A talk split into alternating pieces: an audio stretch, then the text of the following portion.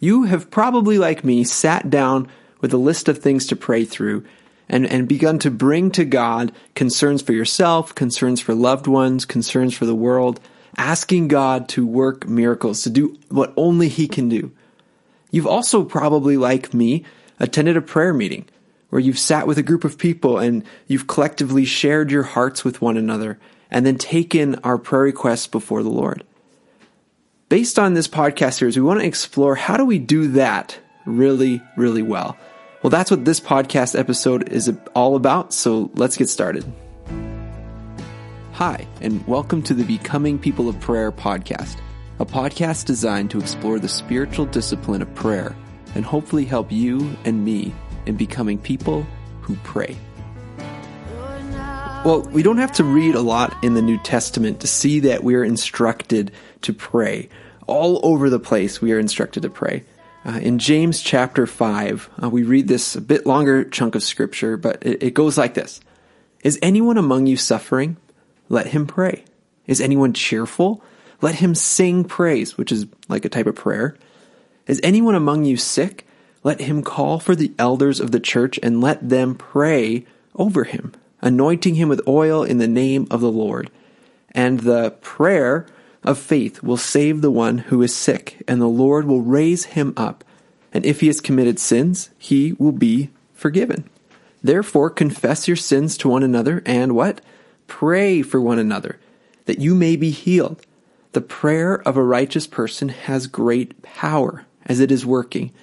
Elijah was a man with a nature like ours, and he what? He prayed fervently that it might not rain and for three years and six months it did not rain on the earth. Then he prayed again, and heaven gave rain, and the earth bore its fruit. That's James, James chapter 5, verses 13 to 18. So this is ver- verses among many other verses in the New Testament that encourage you and I to be people who pray. Uh, we look in the Gospels. Jesus in Matthew chapter 7 says to us, Ask and you will receive. Seek and you will find. Knock and the door will be open to you. In John chapter 14, we have Jesus giving us what seems like a blank check of prayer, saying to us that whatever we ask in His name, it will be given to us. So all over Scripture, we see the importance of us praying. Uh, Paul Miller suggests that if we were to summarize Jesus' teaching on prayer in one word, it would be ask. Ask. We need to ask. And there's just something so amazing about our God in that He's created the world in such a way that though He has all the power, all the knowledge, all the authority, all the ability to make anything happen that He wants to happen, He's created a world in which our prayers actually do something. You know, it's, it's like God has this workshop where he has all these projects he wants to engage in, all these things he wants to do. But he looks at us, his children, and he invites us to come into that workshop, to come into that space and to help him. You know, I have a, a young daughter. She's not even two years old yet. But I actively try to think of ways I can involve her in different tasks that I'm doing. So maybe I'm folding laundry and I have her uh, come with me and we're, we're folding laundry. I'm putting socks together. I'm folding t-shirts and, and she's sitting next to me and she will very often pick up a shirt and unfold it or take socks and kind of throw them around. Well, looking at that scenario, you would say that, um, that she's not really helping. But for me, as her dad, I, I would say, well, of course she's helping. She's here with me. She's participating in the work that I am doing. And I love spending time with her. So as the Bible is, is teaching us the importance of prayer, I hope that you hear this invitation of our loving Father for us to join with Him in the work that He is doing. You know, God is up to something in this world. God is interested in, in making all things right again. God is interested in seeing the sick healed. God is interested in seeing the dead raised back to life. You know, and as, as Christians, we, we look around the world and we see so much pain, so much suffering, so many things that aren't going well. And there's this desire in us, isn't there? That all would be made right. Well, God has invited you and He's invited me to participate in that work of making things right. To go into the world and, and find that which is right and beautiful and good and, and just bring more life to those things. And one way that we do that is through prayer. So when we pray, when we bring our requests to God, you need to realize that you are participating in His work. You are joining with Him in His workshop. Now, this is a beautiful thought, isn't it? I absolutely love it. When I think of my little daughter helping me fold laundry and I think of the joy it brings me, I just, it just is almost too big of a thought to consider that God loves having me join with Him in doing His work in the world through prayer. It's an amazing thing. But remember, um, in a few episodes earlier, before this one, and maybe you haven't listened to those ones, and that's totally fine, I talk about a problem that can happen in prayer. And that problem is that we approach God not like He's a loving Father, but rather we come to him as if he's a vending machine. And I think you know what I mean when I say this, right? It's like it's like God is this big box, and within the big box is contained all the things that we want. And we approach this box and we hope that if we put in the right thing, that we will receive the thing that we want, right? And and maybe it sounds simple, but I think we do this all the time. We think to ourselves, well, if I just pray the right words, if I say the right thing, if I petition God in the right way, then He will just give to me whatever it is that I want. And if we're not careful, our prayer requests can be like that before God, where we just treat Him like a vending machine. Well, friends, you think about that vending machine illustration, and then think about that wood shop illustration. They're two very different things, aren't they? God is not to be this distant box that we somehow approach in the right way and receive the things that we want from. That's not how it works. That's not how it was never ever meant to work. Rather, in prayer, there's an invitation to participate with Him in His work. So, how do we do that? Well, I think we need to remember all that we've been talking about so far in this class. We've been talking about how prayer is, is what's unique in Christian prayer is this reality that we pray to a Father, right? He's our Father God. We pray through the Son by the power of the Holy Spirit. We've talked about how um, prayer is a response to the speech of God, right? This reality that God has actually said something to us and He's invited us to respond to that speech. So in prayer, we see that it, it is this incredibly relational thing that prayer isn't just walking up to this box, but rather prayer is communing with God our Father, right? We talked about this in earlier episodes that um, through prayer we spend time with God. We, we, come before Him, we, we experience life in His presence. We, we delight in sitting with Him and, and spending that time. And so, if we're going to think about that in light of prayer requests, I think we need to understand that our prayer requests, the things we bring to God, need to flow from that place of communing prayer. That as we spend time with God, as we hear about His heart and His will and His desires, um, we, we, from that place, turn back to Him and say, God, will you work in this situation? Will you work in that situation? As we commune with God, our requests seek to come from a place of unity with His will. No longer is God then a vending machine, but rather we see Him and approach Him as that loving Father. And I think this makes a lot of sense when we look at the verses I brought up earlier. Matthew chapter 7 Ask you will receive, seek you will find, knock the door will be open to you. Well, this whole teaching is uh, is placed within the Sermon on the Mount. And throughout the Sermon on the Mount, this is where Jesus teaches us how to pray, where he says that we pray to our Father. And it's the Sermon on the Mount is also Jesus giving us his teaching of, of how to live and, and, and how to engage in life in a way that we experience fullness of life.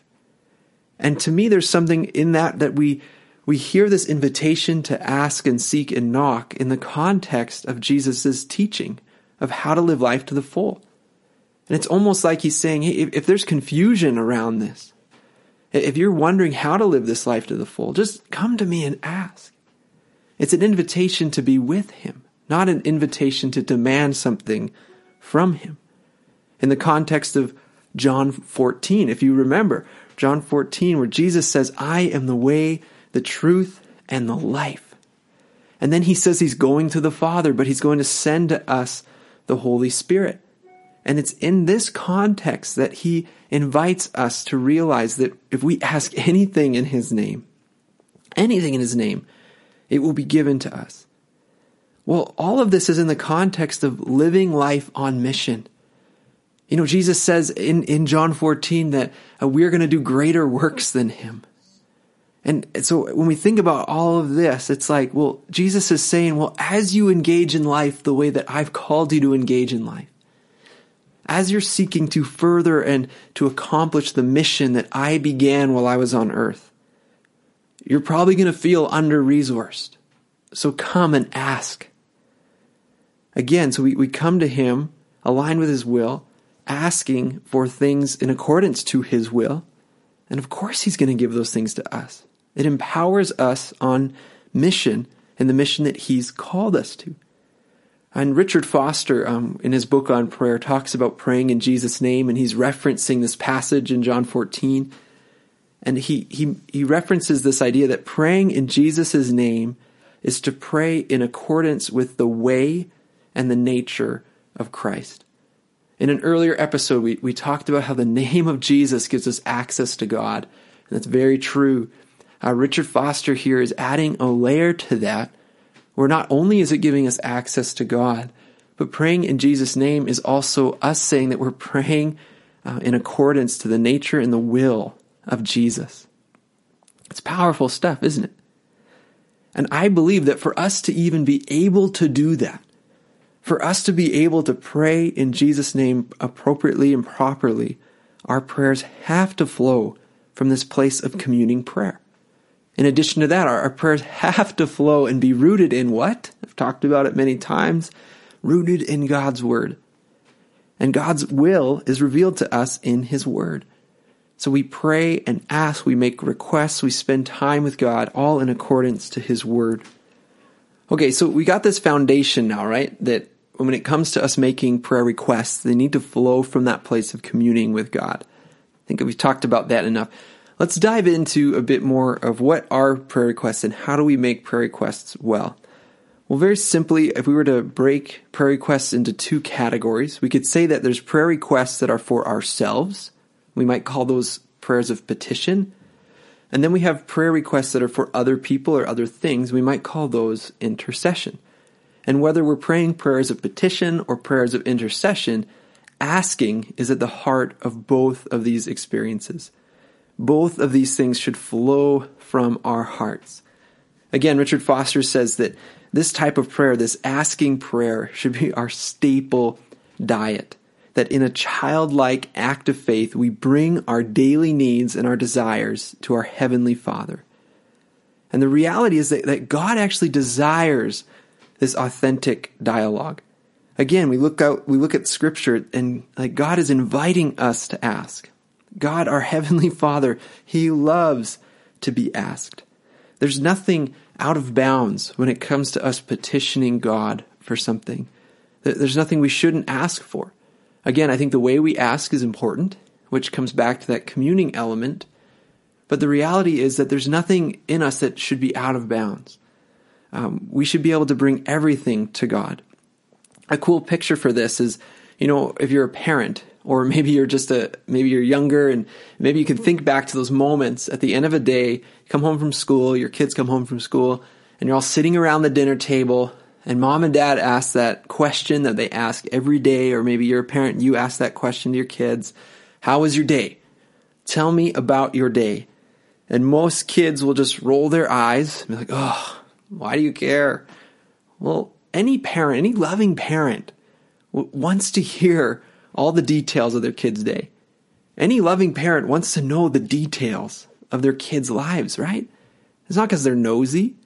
It's because they genuinely love their kids. And I think there's that reality at place in our relationship with God. God delights to hear and to know our hearts. Uh, Psalm 139 tells us that He actually already knows all of those things, but He desires that authentic dialogue where we bring to Him the things on our hearts. Philippians chapter 4 verse 6 speaks to this where, where it says, Do not be anxious about anything, but in everything, by prayer and supplication, with thanksgiving, let your requests be made known to God. So God loves to hear our petitions. God loves to hear our intercessions. We're going to talk a bit more about inter. Uh, we're going to talk a bit more about petitions in the next episode. This idea of praying for ourselves. But in this episode, I want to hone in more on intercession. So intercessory prayer again is is praying for other people or for other things. The picture we get in Scripture is is of um, a war that's taking place in the Old Testament. Joshua is leading the battle, and Moses is praying for victory. And God instructs Moses to raise his hands. And, and so Moses is there raising his hands, and as his hands are raised, the Israel army is winning. When his arms go down, the Israel army is losing. Um, and you can imagine having your hands above your head that your arms would get a little bit tired. Well, what ends up happening is two people come alongside Moses and they hold his hands above his head. You know, there's people we know in our lives who are going through seasons where they need their hands raised. That, that for some reason there's, there's things they need to get through, there's things they're struggling through. Intercession prayer is like coming alongside them and raising their hands. It's bringing them before God.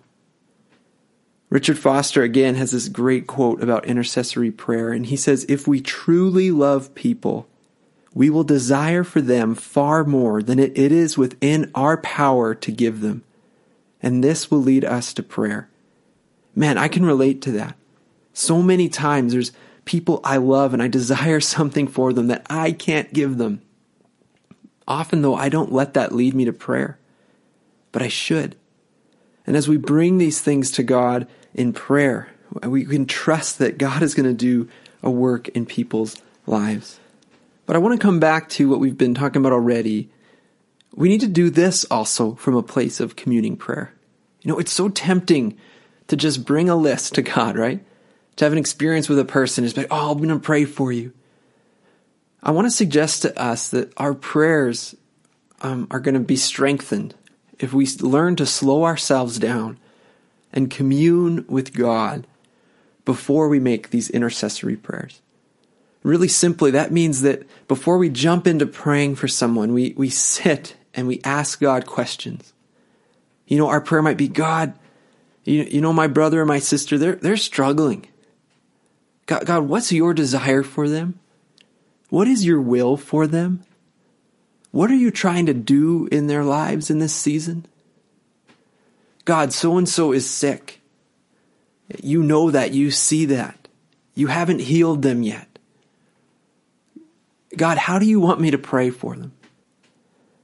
And as we enter into a time with God, seeking to be with Him before bringing Him these requests, just imagine how much more rich that time of prayer will be when we come back to God with the things we feel He's placed on our hearts for those other people. And as we do this, I believe that we move more and more into being people who are praying um, in accordance to God's will, which means we're praying in the name of Jesus. And in addition to this, instead of maybe um, just bringing these prayer requests as intercessory prayers, Maybe we're reading the Bible in our own personal time with the Lord and in His Word, and, and we read a verse or we're, reminded of someone or a situation as we read. That is a great time for us to stop and spend some time in intercessory prayer. You know, we could go back to that verse in Philippians do, do not be anxious about anything.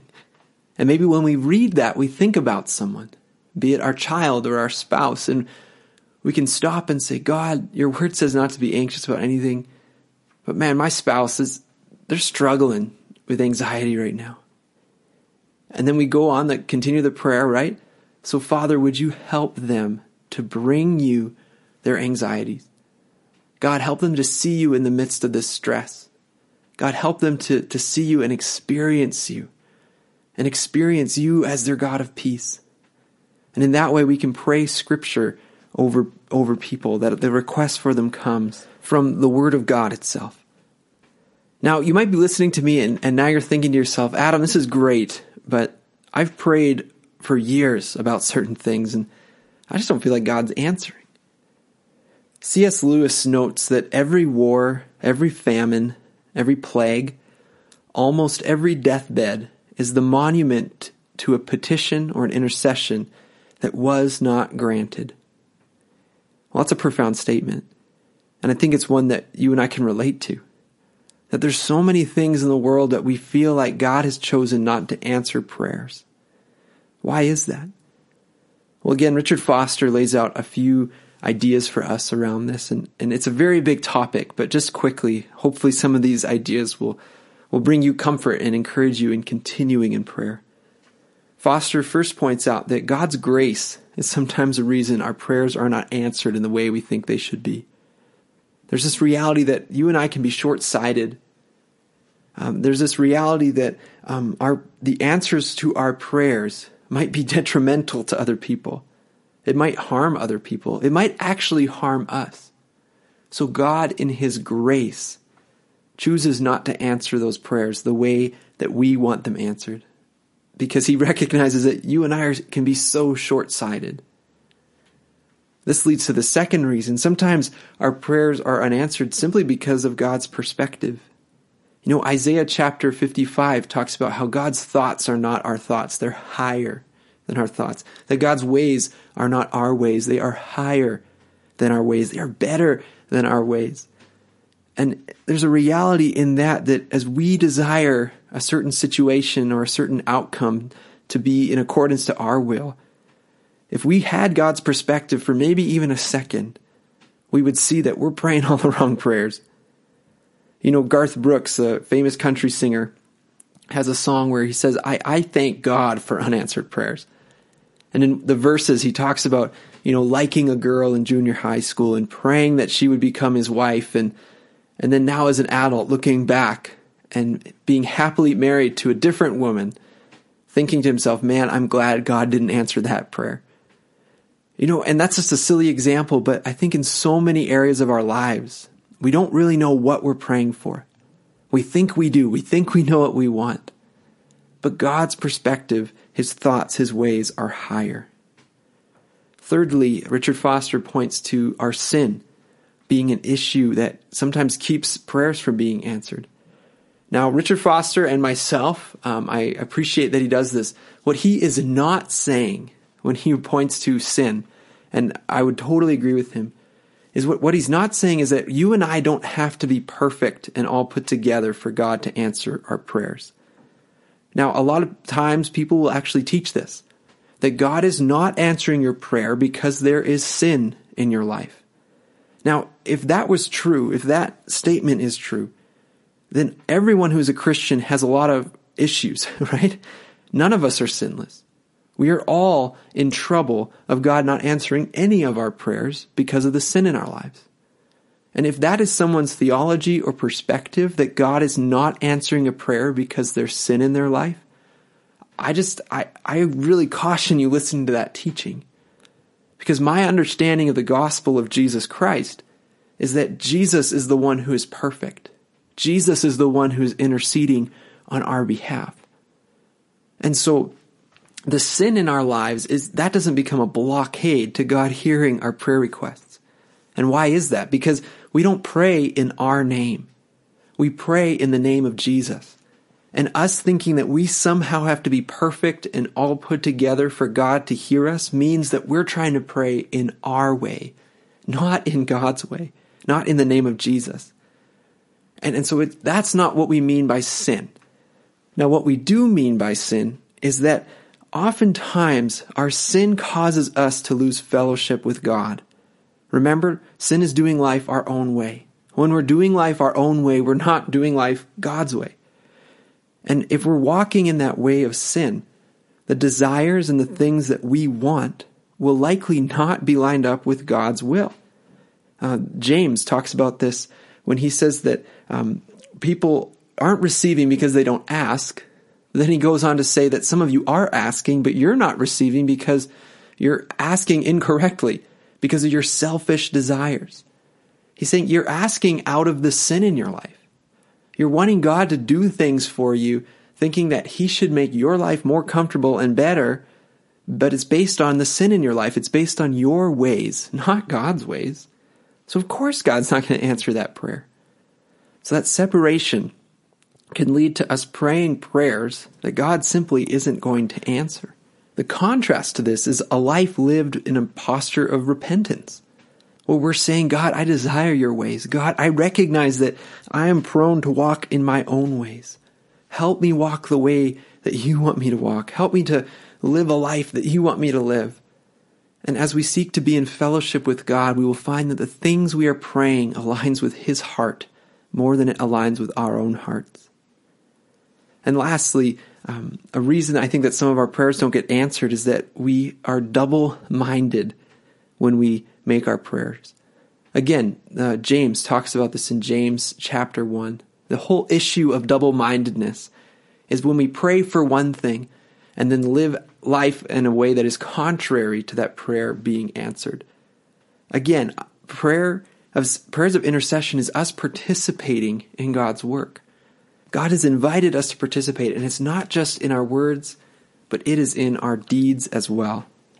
An example of this, uh, something that I've seen a lot of times that I'm hesitant to bring up because I don't want to be judgmental, um, but but it's like when when parents are praying for their kids to know God, when parents are praying that their kids would walk with God and follow God and and love God with all their heart, their soul, their mind, and strength, but then invest time and energies and, and money and, and their whole lives into things that, that don't foster that, well, how is God going to answer their prayer?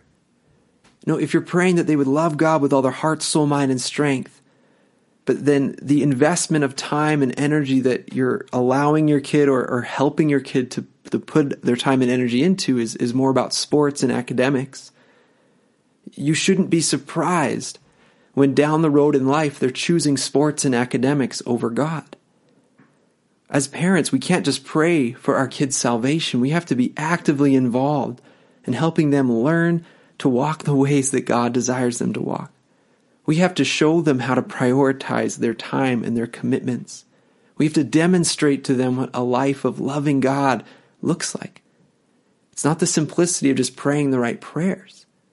It's us participating in that work through our actions, through helping our kids make good choices and, and good commitments, which might mean that they're saying no to sport um, tournaments on the weekend that keep them from church, which might means that they say no to commitments that keep them from being in fellowship with other Christians.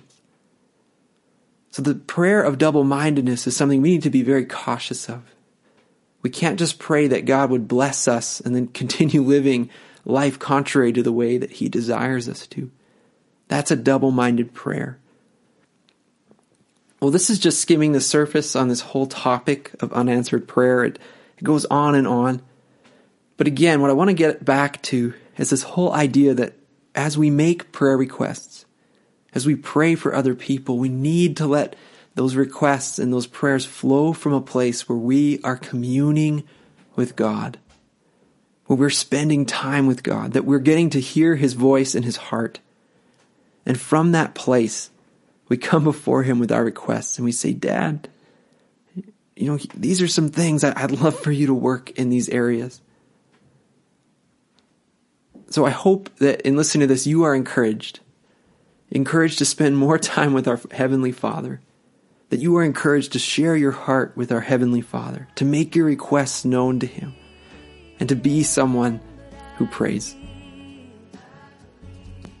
Well, thank you for listening to the Becoming People of Prayer podcast series. This podcast series is a part of the Equip podcast put out by Terwillegar Community Church. You can learn more about Terwillegar Community Church by visiting tcchurch.ca. I invite you to subscribe to and share this podcast with others as well as to take the thoughts and the concepts from this episode and share them with others. You will not grow as a Christian without the accountability and friendship of other believers. The music for this podcast series comes from one of my favorite singer songwriters, Sandra McCracken, with her song He Walks With Me off her record, God's Highway. You should really check it out. Well, God bless, and I pray that you will experience the joy and blessing of being a person of prayer.